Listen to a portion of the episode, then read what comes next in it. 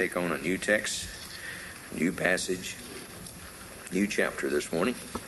Romans chapter 8. Let me again welcome all of you who are visiting with us this morning. We do deeply appreciate your coming to New Life Baptist Church, and we do honestly hope that you'll return to be with us. And I hope that uh, you'll find our people warm, friendly, and kind. And uh, we want to be a help to you as we can. And so please let us know what we can do to make things easier for you. Mention to you couple of things. One, at the table in the foyer with all the tracts and material on it are for you to take. And obviously, always material around here, as we mention often, we don't sell anything. Everything is uh, to be given away including the tapes of the services, and especially those during revival with Brother Hurt and last Sundays with Brother Mount. Uh, we encourage you to get those. They're free of charge, and you take them and use them and share them with people as you can. But uh, the material on the table really is uh, tools of our trade, you know, to get the gospel out, the message of God's Word. So let me encourage you to take those with you, and let me especially encourage you if you go places to eat, that you, if you leave a tip, that you leave the tip inside the track and, uh, and leave a tip that would be commensurate with services rendered, and also uh, encouragement to those people to whom you're going to give it. Uh, those folks who uh, work in those places, as we've found out lately, are just people who, like you and I, have their daily burdens and cares and concerns, and they uh, they take openness to people like you, being friendly to them, to speak to them, and share your heart with them as they share theirs with you. So let me encourage you to be a faithful track user, and uh, I'm confident there are folks out there who they found out you cared, uh, they'd listen to what you've got to say but I think they need to know you care first. And so let me encourage you to take along a supply of tracts and use them this week and sharing with folks you meet. Romans chapter number 8, we read the first four verses. Paul comes to this chapter stating the following There is therefore now no condemnation to them which are in Christ Jesus, who walk not after the flesh, but after the Spirit. For the law of the Spirit of life in Christ Jesus hath made me free from the law of sin and death. For what the law could not do, in that it was weak through the flesh, God sending his own Son in the likeness of sinful flesh, and for sin condemned sin in the flesh, that the righteousness of the law might be fulfilled in us who walk not after the flesh, but after the Spirit. It's an interesting thing. This uh, passage of Scripture sets up and sets ready for us, I guess, to embrace on one of the great chapters of the Bible, and especially one of the great chapters in the book of Romans. It is considered to be sort of a mountain peak passage, and one of those chapters that has so many truths wrapped up in it that uh, certainly preaching through it the way I will will not cover all those, and I'm not so sure that all the preachers who've ever preached have covered it well. But the fact of the matter is, it is a kind of chapter that encourages you to move to higher ground spiritually. And this chapter and this passage of Scripture reminded me as I read about some mountain climbing this last week. I, I'm a kind of guy who likes to watch people climb mountains. Don't like to climb them myself, but I like to watch people climb mountains. And uh, I heard of the endurance race this last week, you know, where the guy died. I don't know, uh, an experienced mountain climber and, and mountain bike rider and a guy who rappels up cliffs and you know how they do all that and swim three miles or 30. Uh, this guy just was the best in the country and he died, died doing what he'd been trying to do. I was interesting, I was reading a, a section this last week in a magazine about mountain climbing. And it said it's a fact that time after time, the effort after effort, the highest of the Himalayan peaks, Mount Everest, has defied conquest. Uh, Mount Everest, as you probably know, is the mountain range between uh, uh, Tibet and India. And uh, Mount Everest has been conquered before, but the fact is that still people uh, try very hard to climb that mountain for whatever reason. Climbing teams, it said, um, after climbing team have with great courage attacked the windswept summits of the Mount Everest mountain. It said, These climbers have literally devoted their money, their time, their energies, in some cases, their very lives to climbing this mountain and others. All on down in the article further, it said, it talked about that there is in the Swiss Alps a village, or in several villages there, where um, there's a group of men in the climbing season if you go into the Swiss Alp villages, you'll find this group of men who are just sitting around. What's interesting about them, they're all dressed alike. As you see them meandering around the streets, sitting around the cafes, and sitting out on the streets, you'll notice that this group of men have a purpose and a cause. In fact, they're dressed in, in what they listed here was a dark blue uniform wearing silver badges. And you'd ask yourself, what in the world are they for? Well, these are the men who are called mountain climber guides. These are the men who sit around those villages just waiting for some person like you or I who are interested enough and paying out enough money to climb one of those mountains in the Swiss Alps. And you go up to these men and uh, they you propose a price. You simply say, What would you take to take me to? And you name whichever in the Swiss Alps, might be Matterhorn or one of the others. You say, What would you take to get me there? Or is that what you do? And he says, That's what I'm here for. That's what I'm here for. I'll take you on any mountain height in the whole of the Swiss Alps. You name it, and I will get you there. Many of them will add, I guarantee I will get you there. I guarantee that. No loss of life and no injury. I will get you there and back their whole life, everything about these people, this group of men, is to get people up those mountains. That's what they're there for. These men, as uh, the report went on to say, they've gone through hard, strenuous training, they have passed rigid tests of endurance, and they have but one passion in life and in business, and that's mountain climbing. That's interesting. For me, when I think of that, I think of, a, of an article that I read about a month ago, a historical document this little piece of paper came out of one of these devotional kind of things. It said George Washington was a master of art of motivation. In 1777, his soldiers faced a cold, bleak winter of inactivity on the mountain near Morristown, New Jersey. Washington noticed the signs of restlessness and grumbling. Grim faced, he told the engineering officer that a fort must be built quickly. He had the sentry guard increased Work on the fortification started on the double. The soldiers snapped out of their lassitude and began guessing when the attack might occur. When spring thaws came, the fort was not quite finished. The general simply gave an order, We're moving. But will we move before the fort is finished? The chief engineer asked. It has served its purpose. Washington replied with a twinkle. The fort was just nonsense. It was to keep the men busy at something that they thought was important. Nonsense. That's the way I look at mountain climbing. I think mountain climbing is nonsense. If the Lord wanted me up there, He'd have somehow put me up there. There's no need me climbing up there. But the fact of the matter is, if you're a believer, you're here for mountain climbing spiritually. Spiritually speaking, there is things that God has set before you that He expects you to climb over. We would call it mountain climbing. Some of the things that come into our life that are not very pleasant. We'd say, I don't like this thing. Well, it's a mountain, and you're going to have to climb it. And what God is saying is, I've equipped you to climb it. You are a mountain climber. That's what Christians are for mountain climbing. The spiritual mountains that are placed before you that you will indeed conquer and do so for the glory of God. And everybody in this room has had mountains that they had had to climb, or they will have mountains. I was interested looking through our songbook in, in several passages or songs that our songbook sets before us is this concept of, of mountain climbing. For instance, here's, here's one I guess that we probably are more familiar with. A song written by Johnson Oatman. He writes, I'm pressing on the upward way. New heights I'm gaining every day. Still praying as I'm onward bound. Lord, plant my feet on higher ground. Now, some say, well, wasn't he talking about heaven? Ultimately, he's talking about heaven. But to get there, his ideal is that there's a lot of process of higher ground he has to conquer. He says, My heart has no desire to stay where doubts arise and fears dismay. Though some may dwell where these abound, my heart, my aim is higher ground. I want to live above the world. Though Satan's heart darts at me are hurled, for faith has caught the joyful sound, the song of saints on higher ground. I want to scale the utmost height and catch a gleam of glory bright. But still I pray till heaven I've found. Lord, plant my feet on higher ground. And then, of course, the song I know you know I like very much because every time I lead music, I sing it. 347, I Want That Mountain. He goes, I saw the giant of prayerlessness upon the mountain height. He laughed so hard at my unbended knee. No longer in the wilderness I'll stay, and so I cry. I want that mountain, it belongs to me. And as you know, it goes through several issues of mountain climbing that you have to get through. The fact of the matter is, the Bible relates to this same point the Old Testament. Let me show you just a, a quick passage. This one comes in Deuteronomy chapter 1. Uh, the passage of Scripture relates to the children of Israel under the direction of God, telling them where He wanted them to go and what He wanted them to do and what He wanted them to conquer.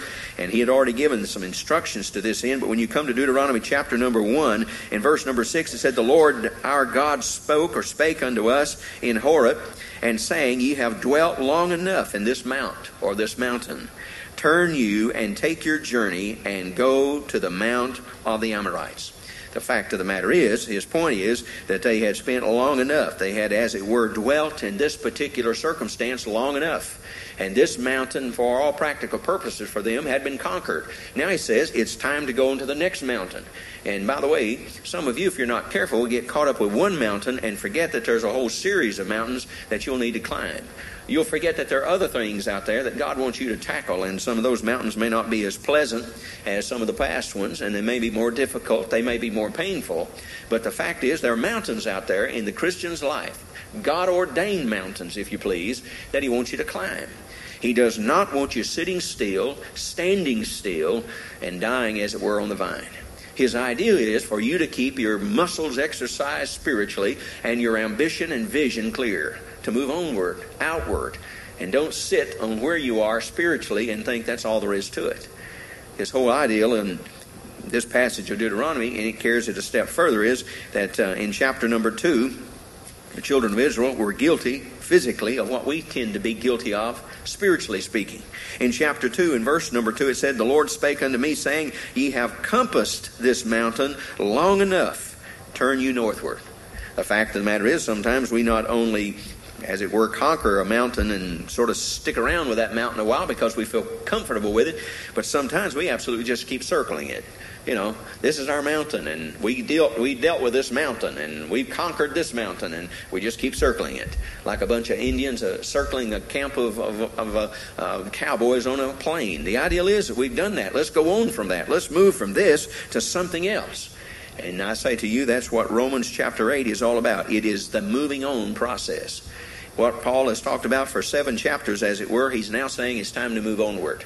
It's time to take the mountain that lies before us and move onward with it. It is, in fact, from the concept of taking the overview of the Scriptures, the believer's responsibility to climb the mountains that God has set before him in a spiritual way. Paul set the pace of it when he wrote in Philippians chapter 3 and verse 14, I press toward the mark for the prize of the high calling of God in Christ Jesus.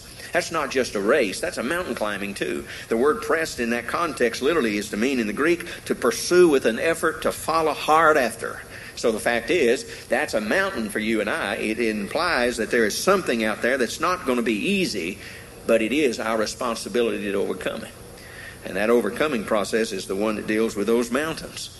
And I might add that no believer will climb far on the spiritual mountains unless he, she hears, believes, and appropriates what's written in Romans chapter 8. Romans chapter 8 is a passage of Scripture that no believer can live successfully, spiritually speaking, without understanding. It's that important. It's that serious. And because it's that important and that serious, there are men who say it's the greatest chapter in all the Bible. I don't go that far. I've been in the ministry too long. I've often said, as a pastor, I've learned that whatever chapter I'm studying at any given time is probably the greatest chapter in all the Bible. And, uh, and I go to another one and say, ah, this is the greatest chapter in all the Bible. But I would concur. Chapter 8 of Romans is and certainly ranks among the great chapters in the whole of the Scriptures.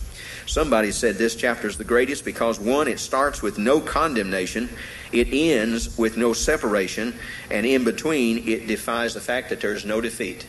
That's a great chapter. No condemnation, no separation, and in between, there's no defeat. I know what he's saying, and I concur with that truth. It is a fact that that's what Paul sets for us. Here's what you should understand coming to this chapter. First off, remember that chapters 1, 2, and 3 of Romans, when we study them, we realize that the whole world is shown to be lost in sin and condemned before God. That's what chapter 1, 2, and 3 said. And whenever you're going to show somebody about their lostness, those three chapters are wonderful to go to and, and point out how man is lost before God. Man is born a sinner. He comes into this world a sinner, and he'll die in this world a sinner unless he repents and believes on the Lord Jesus Christ as Savior. The second thing you'll find in chapters 3, 4, and 5 of Romans is that these lost, condemned sinners were then seen as justified by grace alone, through faith alone, in Christ alone. And they are then declared righteous before God. So chapters 3, 4, and 5 point out that these sinners of chapters 1, 2, and 3 come to an understanding of who Christ was, what God did, and He saved them, changed them, and now they're justified, they're righteous before the holy God of heaven. Then when we came to chapter 6 and 7, this is the life of the justified sinner. A sinner, just because he's saved by the grace of God, does not mean that he walks out on his patio, so to speak, and everything from there on in is wonderful, easy going, fun loving, and beautiful. Doesn't mean that. Chapter 6 and 7 will explain to you the methods of God's sanctification, what God knows about you, and what God sees in you that has to be changed and altered in order for you, as it were, to adapt to heaven. Adaptability. That's what that's about. It's adapting you for another environment. You weren't born for this world. You're a pilgrim here. You're passing through. You were designed for better things, higher things, more exciting things, if you were. And chapters 6 and 7 will tell you who you are and what God's doing to change you from what you are to what He wants you to be. That's sanctification. What's interesting then about that is when we come through chapter 7 and we end it with almost a sense of defeat because Paul himself says in verse 24, Oh, wretched man that I am, who shall deliver me from this body of death? Paul was keenly aware of what he was dealing with, and every one of us in this room have that evil nature that Paul had. Everybody in this room has to understand that when you came to faith in the Lord Jesus Christ, if you have, the old Adamic nature did not crawl off somewhere and die. It literally buffed up its armor and said, You got a fight on your hands, my friend, because it wasn't going anywhere. And the battle that you fight on a day to day basis is simply the outflow of that old nature having its way. And I say to you, and I say to folks often, every human being on this earth, anywhere, any given point, is capable of the most vile, of wicked kind of behavior unless the lid stays on that nature. And what keeps the lid on that nature is your relationship in continuous, what we call perpetual freshness with the Lord. That means you can't just come to church and, and say, well, everything will be just fine now. I don't pick up my Bible all week. I won't pray all week. I won't associate with Christians all week. I won't have any kind of spiritual contact. And, and, I, and I'll show up next Sunday and I'll be just as victorious as the next guy. I doubt that. I doubt that. There are people in this room who read the Bible every day, spend time in prayer every day, and every service of the church, and still fall flat on their faces. And I doubt that you can do it without God's help. And so the whole point is that Paul's going to say, look, for you to live the victorious Christian life, this chapter is essential for you because I've told you how bad it gets. Look back over to chapter 9, just as a, or chapter 7, just as a refresher. In verse 19, Paul said, For the good that I would, I do not. The evil which I would not, that I do.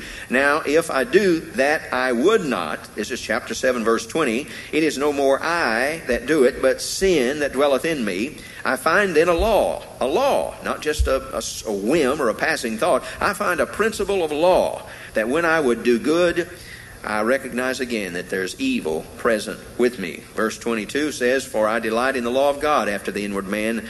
But, verse 23, there's another side to it. I see another law in my members, warring against the law of my mind, and bringing me into captivity to the law of sin, which is in my members. Paul says, That's a bad deal. Boy, I'm telling you, this nature thing is a bad deal but it can be corralled and it can be corrected and it can be dealt with, but it has to be dealt with in God's way. So the question is, how can the believer climb spiritual mountains, mature in his faith, and be all that God wants him to be with the reality of sin nature hanging all over him? The answer, Romans chapter 8. It's a chapter that will tell you how to live the victorious Christian life in its fullness. And by the way, one of the first things you'll notice in chapter 8 when you look over and survey, as it were, these uh, verses in this chapter, which is 39 of them, you'll notice the absence of the personal pronouns that you found in chapter 7. In chapter 7, it was just loaded with personal pronouns, almost 40 or more of them. When you come to chapter number 8, you'll notice that the Holy Spirit takes the center stage and is the dominant person. It's no longer I, but it's the Holy Spirit. And I can tell you right off the bat that the secret of successful Christian living is the substituting of the Holy Spirit leadership in your life for the flesh's leadership in your life. If you want victory, there's only one way to get it. And that is for you to get out of the way and let the Spirit of the Lord take over the leadership in your life. And that's no easy thing. We are all, from the very moment that we cry in a cradle, we are all very much aware that we want our way. And I want it my way, and I want it my way now. The fact is that when you come to realization that when victory is to be yours, that all has to change, there's where the battle rages. when the Spirit of the Lord says, if you want to have the victory, you're going to have to do it this way, and we say, no, no, no, this is the way I want to do it, then we have a choice we have to make. We make a choice. Life is full, full of choices, and every single one of them important. Every single one of them will either comply with the leadership of the Spirit in your life or will defy the leadership of the Spirit in your life. One way or the other, every choice you make will comply or defy. And the passage that Paul sets before here is to say that victory is ours only and always as the Holy Spirit is in charge. Me dig in and hope you'll stay with us. Romans chapter number 8, verse number 1. There is therefore. First word, therefore. Uh, there, we often say in hermeneutics, what's it there for? First thing I would caution you about here, and uh, as we come to these words, I look back to see where I think it goes back to. And in this case, I don't think he's talking about just what he has told you in chapter 7. I don't think he's saying, okay, based on what I told you in chapter 7, therefore. I don't think that's all that's here. I don't think it's all that he told you in chapter 6 and 7. I don't think it's just what he told you in chapter 5, 6, and 7. I don't even think it's what he told you 3, 4, 5, 6, and 7. I think it's everything he's told you from square 1, verse 1 of chapter 1. He's saying, based on everything I've told you up to this point, you should understand this. And that is, therefore, now, no condemnation to them which are in Christ Jesus. That's what he's saying. And everything that he has said in those seven chapters up to this point is what he's basing what he's going to tell you now. And by the way, some and often you'll hear this said that chapter 8 and verse number 1 really is the gospel in a nutshell. That there is therefore no condemnation to them that are in Christ Jesus. That's the gospel. Christ is that protective place wherein if you are in, there's no condemnation to you. Well, that's a secure place. Notice the next word is now. That's a time word. A time word. It means a change that came about in the life of a sinner based on the death of a Savior. It's now that can be so. You can you can have the, the position of having no condemnation right here, right now. It's not something you have to die to get. It's something that you can have right here, right now, because one, you recognize you are a sinner, but you also recognize Christ the Savior died for sinners. So if I come to faith in Jesus Christ, the scriptures talk about me being placed into Christ, then I have the security of that fact that there is now no condemnation because I'm in Christ. And He's already taken care of all that condemnation, all that damnation that was laid upon my shoulders for my sin, He took. And when I took Him, I shed all of that because He paid for it. He took care of it. Here's an issue that you need and only you can settle and solve is, and it's put in a form of a question Do you know of a time in your life when the darkness of sin turned to the light of salvation? Do you know and remember a time when things were black with the lifestyle of sin that you were living in the darkness of sin that you were moving about, and then you heard the gospel and you heard about the love of Christ and what he had done to salvage you and to rescue you, and you, as a repentant sinner, believed on the Lord Jesus Christ as your only hope? Do you remember an occasion, a time, a place when you personally believed on the Lord Jesus Christ as Savior. Let me urge upon you and exhort you and beseech you not to wait until the darkness of death comes over you, and then it's then too late. I held a funeral this last week. It was on uh, Thursday of this week. The lady's name was Dot. That's what they called her, and that was what was written on the spray of flowers that covered her casket. I did not know Dot, never met her in my life. But um, a former family of our church it was a relative, and so they called me and asked me if I'd take the funeral. And I conceded and did. I went up to calling before the services here on Wednesday night, and then uh, I had the service on Thursday. When I talked to the family, and uh, since I didn't know her and I wanted to know everything I could about her, I asked a lot of questions. And uh, as I did, I ran across something most interesting. This lady had attended a Christian church many years ago in Walltown, Kentucky. I don't know where Walltown is, I have no clue. But that's where she grew up, and then she moved here. She'd been here probably 40 years. She was a member of the Walltown Christian Church when she lived there. Fact is that when she got up here, she got away from church, never went back, and truth of the matter is that uh, really she was pretty out there, pretty much out there wandering, lost person. And she got up here, and a family that I had contact with, they invited her to come and live with one of them. And so she did. She was in her, when one of her residents or relatives' home this week ago. I think it was um, three days before she died. And um, she called out to the nephew that was in the home and said, Someone's in the house. And he said to her, No, there's nobody here but me. She said, Yeah, there's, some, there's someone in this house. She became so frightened she clung to him and she grabbed him and would not let him go. She was not on medication. She was not uh, hallucinating. She was not having any of those kind of things that we sometimes attribute to this. She said, There's something evil in this house. And he said, I don't think so. And then he said, just about that quickly, there was a sense of evil there. And there was a sense that you couldn't breathe. There was a sense in which you just like somebody shutting the oxygen out of the house. And it was just as if something was going drastically wrong.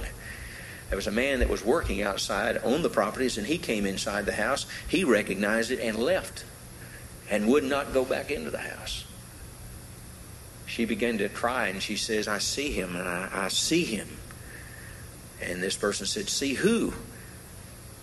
And she said, The evil and he has my name on a piece of paper, and he has come for me.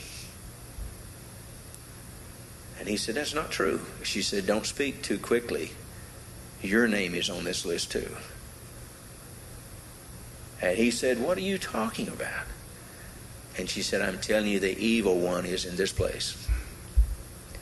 The fact of the matter is, she was so agitated and so upset that. Uh, one of the family members made a phone call to who was one of our former members and asked her if she'd come by and talk with her. So the former member said, Yes, I will. And said, While I'm coming, you take the Bible and you read to her. And she gave her some instructions of where.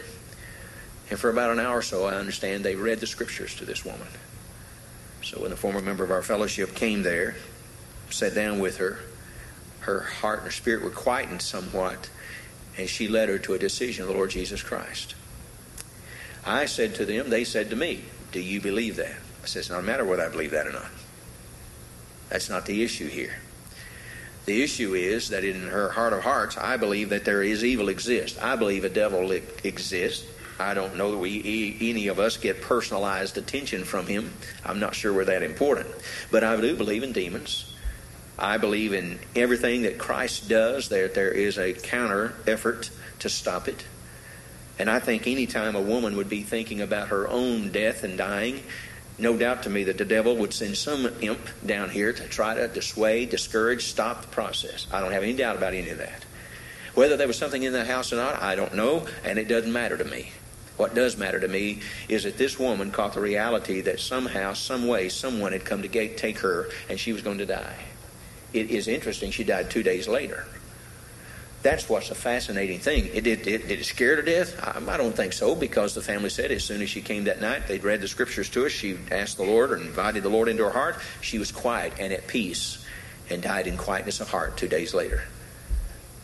I was just simply saying this.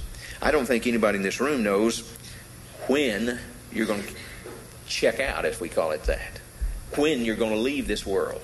And so, therefore, for that reason, it is important that every person in this church, every person under the sound of my voice who will get a tape, will come to face this reality. You're going to die someday, barring the Lord's return.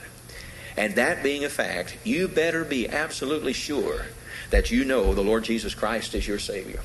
Because once you come to face the reality of death and you say, This is the end, and my goodness, if you sit through a funeral as I did that day, and after I had spoken, and uh, I might tell you that um, your faces are much more acceptable to my preaching than those were. There were people who looked at me and stared me down as I was telling them that it's appointed unto man once to die, and after this, the judgment. There were people in that room when the service was concluded. The casket was, uh, let's say, here, and I was standing at the head of the casket. They walked 10 feet away from that casket and me. I, I, know, I know what that is. That's a fear of death, and it's a fear of dying. It's a fear that if that preacher's telling me the truth, I am in a heap of trouble. And I'm here to tell you this morning it's not what this preacher says, it's what the scriptures proclaim. And it proclaims it with great confidence and clarity that you and I are going to die. You can't run from it, you can't hide from it. And there's no need for you or I to excuse ourselves in ignorance, to stick our heads in the sand and think death will pass over. It won't work that way. So the obvious biblical mindset is to prepare for it. And that's what the Bible has set for us all through those early chapters. A man's a sinner, he needs a Savior. And chapter 3, 4, and 5 simply sets forth you can have that by believing on the Lord Jesus Christ. Not keeping the law, not trying to keep a set of standards, but trusting what Jesus Christ has already done. I say this and say it kindly. You are without excuse to walk out of this building this morning and not know for sure, for certain, that when you die, as die you will, you'll go to heaven. There's no excuse for that. There's no excuse. It could only be one thing that you would justify yourself in doing that. That you're so full of pride that you can't find yourself to bow to the God of heaven and confess that He, Him alone, has provided a salvation that's full, free, and forever. So if that's what you want, you can have it. But you will have to cross over, run over, stumble over all the barriers of the grace of God that try to keep you from making that foolish, prideful choice. So I hope before you leave this morning at the invitation time, you'll walk down this aisle, allow somebody to take a Bible and show you carefully, clearly, and biblically how you can go to heaven when you die. And know it for certain right here, right now. So that you, along with what Paul writes in chapter 8, verse 1, there is therefore right now, this very moment, no condemnation to them that are in Christ Jesus. And I tell you that there's nothing in all of life that gives any more assurance of living life as it should be than to know that there's no condemnation hanging over me right here, right now. By the way, the idea of the words no condemnation, the Greek word used here, although it relates to the sentencing for a crime, its primary focus is not so much on the verdict as it is on the penalty that the verdict requires. And that's important. It's really talking about the penalty at the end. There is, there is no punishment, condemnation that comes from the judgment that has already been leveled against us. There is none of that out there. And it's not for us. The word no, the little word no, that's in your Bible there, the Greek word for that is an emphatic negative adverb of time. And it carries with it the ideal of a complete cessation. There is absolutely no condemnation, zero amount of possibility of condemnation. So here Paul is declaring the wonderful news for every true true believer that there is no and there will be no condemnation, neither sentencing nor punishment for the sins that the believer committed. That's what he says. And please understand something. Deliverance from the divine condemnation does not mean deliverance from divine discipline or chastening. And there is a difference. And we need to understand that. And that is to say what Hebrews chapter 12 and verse number 6 For whom the Lord loveth, he chasteneth and scourgeth every son whom he receiveth. Don't miss the words. Whom the Lord loveth, he chasteneth. Doesn't condemn them, he chastens them. He corrects them. He puts them back in line. And that's important. By the way, probably goes without saying, but let me say it anyway, just get it off my heart. And that is at Romans 8, chapter 8, and verse number 1, Paul is not saying, Paul is not saying that there is nothing in the believer's life worthy of condemnation. He's saying you're not condemned because you're in Christ. But just remember, chapter 7 is still true. You still have a sinful, wicked, evil nature about you. And so he's not saying that you're absolutely pure, therefore there is no condemnation. That's not what he's saying. He's saying there's no condemnation to them who are where? In Christ Jesus. And he's not saying, "Oh, you're all perfect now. You can just go out and you, you just no sin about you." That's not what he's saying. So he's not saying that, uh, that there's no condemnation because we're not worthy of it. He's saying there's no condemnation because we're in Christ. And there is a difference. Fact of the matter is, if God were to judge you and me right now, right here on our behavior, probably none of us would pass. None of us would pass. Because you either have thought, will thought, or have done or will do something that would be violation of what God would hold as a perfect, holy standard. And you remember and remind yourself what James said in man that offends in one point is guilty the whole 10 yards. So, see, you just have to nudge and fudge one little bit make a mistake, and you've been had about the whole thing. If you're thinking of keeping a holy standard, it's going to be the basis of you having no condemnation. That's not it. The basis of no condemnation really has nothing to do with you, it has everything to do with Christ Jesus our Lord, who is perfect and sinless and holy and that's the good news. Interesting, too.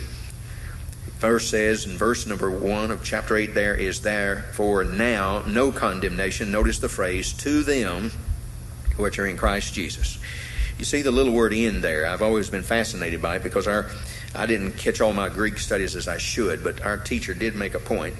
Dr. Cliff Robinson, when he taught it at the school where I was, he made this point, and this is coming almost out of the notes I took.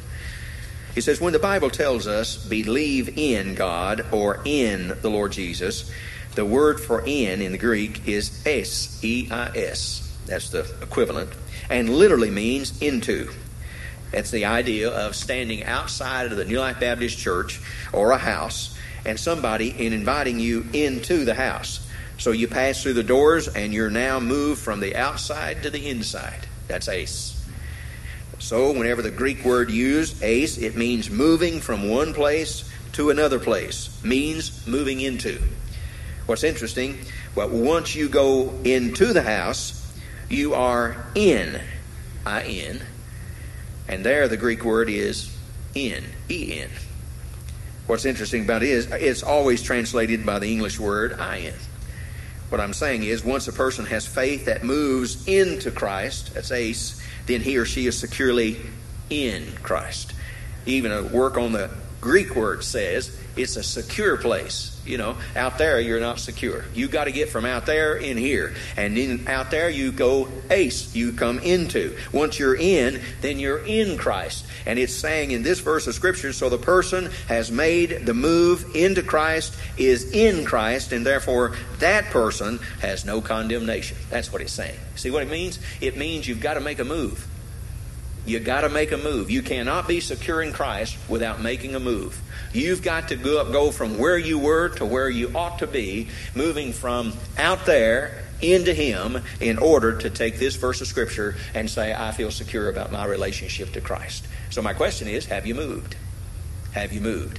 There's many verses and many words in the Bible that would apply or lay down beside a parallel this truth. It was the ideal of converted been converted to Christ. It means you've changed. There's been a change that has taken place in your life. So I ask you honestly, has there been a change that has taken place in your life and brought you from outside to the inside? Has that taken place with you? That's what the security of this verse of Scripture is all about. I like what somebody wrote. I didn't write this. I wish I had. There are a few things that I read that I wish I had written. I didn't write this, but I love it. I like how this guy put it. He says, quote, if a stumbling drunkard went into a rescue mission an hour ago and was born again, made alive in Jesus Christ, there is therefore no condemnation for him in this moment. Now listen carefully. Even though his headache will last for hours. I like that. He's not under condemnation. Oh, he's got a headache. Oh, yeah, he's going to have a headache. He's going to feel badly for a long time. But he's going to be under no condemnation if he truly believed on the Lord Jesus Christ and is now in Christ. That's what it's saying. It's saying, hey, look, God knows you're not going to be perfect. He knows that. He did not base his statement of you're not condemned any longer on your behavior. He based it on the behavior and the work and the finished work of his Son, the Lord Jesus Christ. So this drunkard in Christ is safe, eternally secure, though he's not perfect. I'd remind you and leave you with this as we close this service. That remember Noah. God said to Noah, I want you to build an ark. And he says, okay. And he says, uh, Lord, in essence, what, what, what do we need an ark for? He said, because I'm sending a flood of judgment. So, Bible and taking a lot of verses and condensing them. So Noah builds this ark. He pitches it within, without, with a pitch. Interestingly enough, the Hebrew word for pitch there is a word that's used, uh, identical word used elsewhere, is for atonement, a covering. So it is that Noah and his family were protected and they were preserved from the flood of judgment by the wood and the pitch that was put on that ark. Should be noted, too, that while Noah built that ark, there is no indication in the Holy Scriptures that God said to him, Noah, look, I want you to tie some ropes around the outer perimeter of this ark and I want you to hold on for dear life. And oh, by the way, I hope you make it. That's not what the Bible teaches happened with Noah and the ark. And anybody who tells you it did obviously is lying to their teeth. No, when God finished and when Noah finished the ark under God's directive and instruction, it amazes me that Noah and his family went inside And then in Genesis chapter 7, and verse 16, the Bible declares, The Lord shut him in. What that literally is, is after they got inside, God shut the thing from the outside. And there was nobody and no way anybody on the inside was going to get outside until God said, Come on out. God shut them in. That's what the text says. The Hebrew word's emphatic. The Lord shut them in. He shut it and He shut them in with the intent to keep them there. And I say to you, what it meant for Noah to be in the ark, it means for the believer to be in Christ.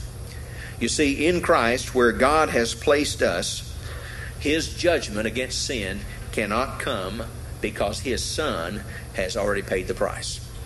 That's what's exciting. It's like having a burnt spot, and, and, I don't recommend this. I repeat, I do not recommend this. But if you were to go out into our properties where Ted and, and, and uh, Levi have worked so hard in keeping cut this summer, now that uh, nothing is growing because most of our property is uh, owned sand, and most of our yards, if you if you have any green in your yard, you can thank the dew of the morning because we haven't gotten any rain. So, uh, if you have a yard and your yard is uh, yet alive, it's alive because of the dew. What's interesting about that? We have little to no dew here because we have sand under the surface, and uh, sand is just almost crushed glass. And so what it does, it reflects heat. What happens when the light dew comes? The sand heats up and it burns off the, the moisture. So we don't have any moisture up here, so our grass almost totally dies off. If you took a match out here and threw it down in the grass, uh, I repeat this several times. Do not do this. This is don't try this at home kind of deal. But anyway, if you did, it'd burn a spot of the ground. Now, if somebody else comes along 15 minutes later and tosses down a match, nothing's going to happen because that spot's already burned. And that's the way it is with the Lord. You see, God punished the spot for our sin, and that spot was the Lord Jesus Christ. No matter who comes along and tries to do it again, they can't. Because, one, when you trust Christ as Savior, you're placed into Christ the way Noah was put in the ark. The door was shut. And no amount of anybody's coming along and making accusations against you is going to make any difference because God has already declared you just and righteous before Him on the basis of His Son and His finished work. That's important for you to grasp. The unbeliever's day of judgment is yet before him, the believer's day of judgment is behind him. If you're in Adam this morning, meaning you've never trusted Christ, you're still lost and wandering in your sin, then may I, may I tell you, your day of judgment is yet to come. There is a place called hell people who reject the Lord Jesus Christ as their Savior, they are cast into the hell for the temporary period, and then they are placed in the lake of fire for a permanent. So if you leave this life rejecting the Lord Jesus Christ or just simply neglecting Him, the fact of the matter is your destiny is hell. The Bible makes that crystal clear. But I would ask you if you know Christ as Savior, are you making spiritual progress? Are you climbing the mountains that God has placing before you? Or is it one of those cases where you're just singing hymns, sitting in a pew, and waiting until this is all over? You see, there are people like that. There are people who got saved, so to speak, got under the wire, trusted Christ as Savior, but have not made an inch of spiritual progress. They have no thirst for the things of God. They have no hunger for reading God's Word. They have no desire to reach out to a community and ask people, invite people to come to faith in Christ. They have none of that. Zero. None. All they're doing is waiting till this is over so they can go to the next stage of whatever God has for them. That's not the way the Christian life was ordained and what God had planned. And He gave us Romans chapter 8 to encourage us to tackle every mountain that comes in front of me. Some of you are scared to death to talk to people about their faith in Christ. That's a mountain for you. And you need to understand that God wants you to conquer that mountain. Like the Israelites, it's time to quit going around that thing. It's time to go over that thing. If you have a fear of that, let me tell you where your faith comes in. You've heard me say it before. It takes more faith to live with cancer than it does to be healed of cancer. It takes a lot more faith for you to witness to someone scared to death than it does for someone like me who may not be quite that frightened of people. It'll take a great deal of faith. Well, for you to exercise that faith, may I tell you, faith honors God. And when you say, hey, I'm scared to death, but I'm going to talk to these people because I need to share the gospel with them, God honors that faith. And I say to you, that's really the kind of witness that God wants. He wants people who are dependent upon Him to share the gospel. Sometimes we preachers get so confident of talking about the things of the Lord that it's not a big deal for us to talk to people about salvation. But that's not the point. The point is, I need to be dependent upon Him to bless His Word, to use His Word to bring forth fruit. Because unless the Father draws them, I'm wasting my breath. But it's the same faith you operate with. So let me challenge you. First off, in regard to your own personal life and your time with the Lord. You may have a mountain there. You may not have a daily time with the Lord. You may not read His Word every day. You may not have time in prayer every day. If you don't, that's a mountain. You need to climb it and you need to conquer it. You ought to spend time every single day in God's Word. You'll forgive me, but no excuses and no exceptions and no way for you to get around saying, what you can live without it. If you're a true Christian, you cannot. Job said it and said it right. Thy word is more important, as it were, to me than my necessary food. And that's the way it ought to be to every Christian. Secondly, there's some of you who have never in your life, never in your life, shared the gospel with anybody. I challenge you this year. I'll be challenging you often about this fact. The sign behind me says, make a difference. There's no way to make a difference any greater and better than for you to introduce someone to Jesus Christ that can change their life forever. And I say this to you kindly. I will be pushing you, encouraging you, exhorting you, beseeching you that you take the tools on the table before you and you sow seeds, sow this city down, and invite people to come to faith in the Lord Jesus Christ with every chance you can. As I've told the folks on Wednesday night, my wife and I were at a place a few days ago and it uh, this young lady was in great deal of pain and, and uh, as a waitress in this restaurant and uh, she asked us how we were doing how our day was going and uh, i said that's not really the question. The question on the table is how in the world are you doing? And she was in obvious pain and she began to tell us a sad story about having some liver trouble and she's afraid it was coming back. And and Judy spoke to her and asked her some questions about her health and tried to encourage her about some things. We find out she's a single mom. We find out that she couldn't take off work. She couldn't afford to do so. And so she wanted to go to the doctor but couldn't and and what have you. And so uh, as things went on we told her who we were pastor and his wife. And I told her we'd be praying for her. So when she left the table Judy and I had prayer and we prayed for her then, as we finished the meal, she'd served us. She was very kind, very gracious. Uh, we gave her a tip, and it was that she didn't come back out for a while. We put the tip in a tract, and uh, Judy hand delivered it to her. And uh, when Judy gave it to her, obviously um, we had to call for her from the back. And when we did, I was standing at an angle and looking back, and the young lady came forward, but she was crying, crying profusely. And before she entered out into the restaurant where everybody else would see her, from my angle, she was crying very, very openly. And then she began to get a towel and wipe her eyes and straighten up her face, knowing that someone outside had requested seeing her, as one of the other waitresses had gone to tell her. And when my wife gave her the tip and told her we'd be praying for her, she hugged her and thanked her for that. You see, I say all that to say this. There are a, a thousand people out there like this young lady called Angie. And as I promised Angie, we'd be praying for her I have this week. I prayed first of all not for healing for her body. I have prayed first of all that she'd take the message of the tract and believe on the Lord Jesus Christ as her Savior. And then whatever comes about with the liver trouble, if it's in cancer, if it is something else and she has to live with it, she'll have the grace of God to climb the mountain that she's got to climb. But without God's help, this mountain won't get climbed. And my friend, maybe you're facing one of the same kind of thing and you need some help. Romans chapter 8 is a chapter that provides the power to climb the mountains that are sitting before all of us. I hope you'll begin today. Our Father in heaven, thank you for your word and thank you for the encouragement that comes from it. Thank you for this chapter 8 that's so uh, vital to our success as believers. We fail and we fail often. That's not the issue of the, check, the text. The text is that our security is in the Lord Jesus Christ and He provides the victory that we need, both in a day to day operation of living and also in that eternal consequences as when we live this world as we shall someday, and we have that contact with the Heavenly Father. So I pray this morning, first of all, for our friends who are in this building who have never believed on the Lord Jesus Christ as their Savior. I pray for conviction of their sin, that they need Christ. And Father, help them to see it, that no amount of sticking their head in the sand is going to make this issue go away. And I pray this morning Speak to them, show them, Father, your love for them as revealed in the death of your Son, the Lord Jesus.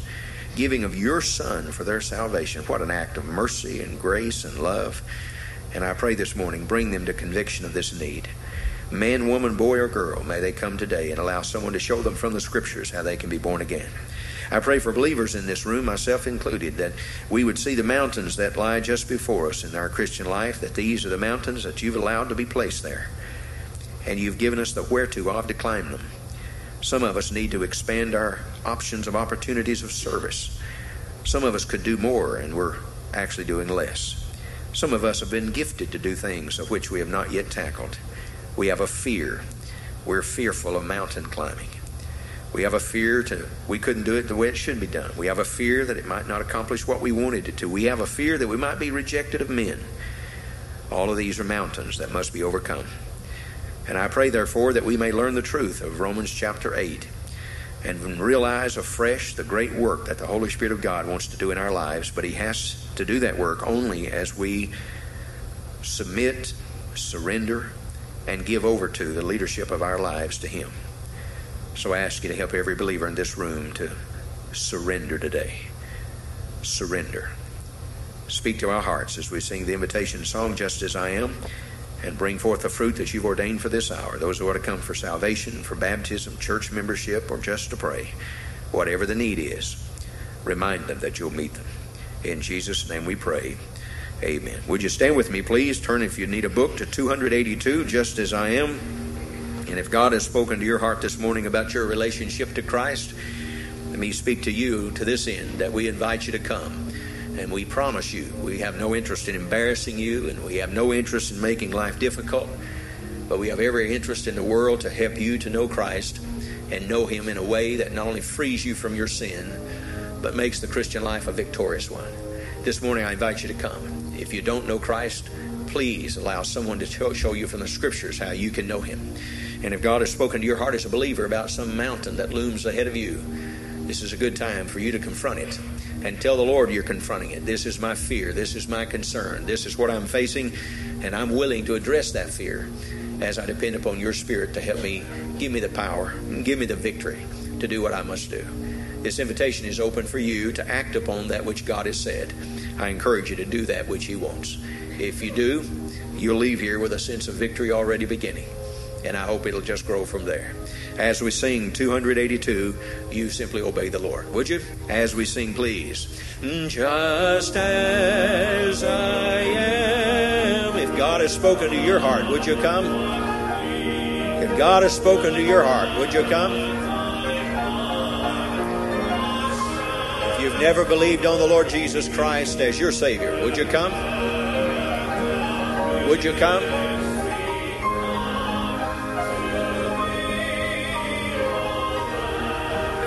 God has spoken to your heart. Would you come?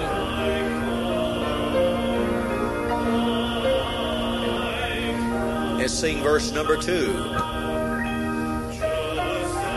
God has spoken. Would you come?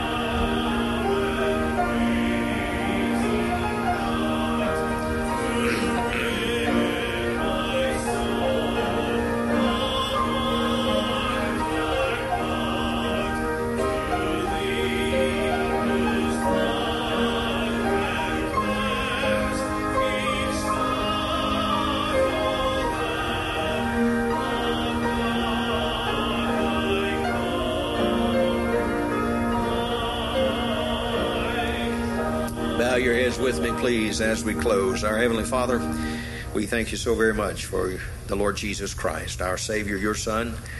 And Father, we thank you that you gave your Son for us. What a great sacrifice. Knowing what we were and knowing who He is, such a poor trade. But we're grateful and thankful and will be eternally for you doing what you had to do to save a lost world. And we thank you this morning for the Holy Spirit that you have sent to indwell us, to be our comforter, to make sure that we don't behave like orphans, but rather that we are well defined as your children. And I pray this morning that as we all will face or have faced in just the recent future, past, some mountain, I pray that you'll remind us that our victory lies within the submission of the Holy Spirit that indwells us as believers. And Father, for those people in this room who have never believed on Christ as Savior, I trust that your Spirit will continue to strive with them and to work with them and to move their hearts toward the reality that their only hope is in the Lord Jesus Christ. And I pray, Father, that very soon, maybe even in the services tonight, that they might return and profess faith in the Lord Jesus and his finished work. And I pray you'll cause rem- a reminder to sweep our minds, our hearts today in this great chapter in the first verse as believers that we're secure in Jesus Christ. And in that security, there is no condemnation, both either now or later. And it is a present possessional position. We, right here, right now, have no condemnation hanging over our heads because Christ has borne it for us. We thank you and we praise you for that. And we ask you now to help us to go out of here and do that which we should do climb those mountains that are before us. And may we make spiritual progress even this day. In Jesus' name we pray. Amen. May the Lord bless you and keep you until we meet again. You're dismissed.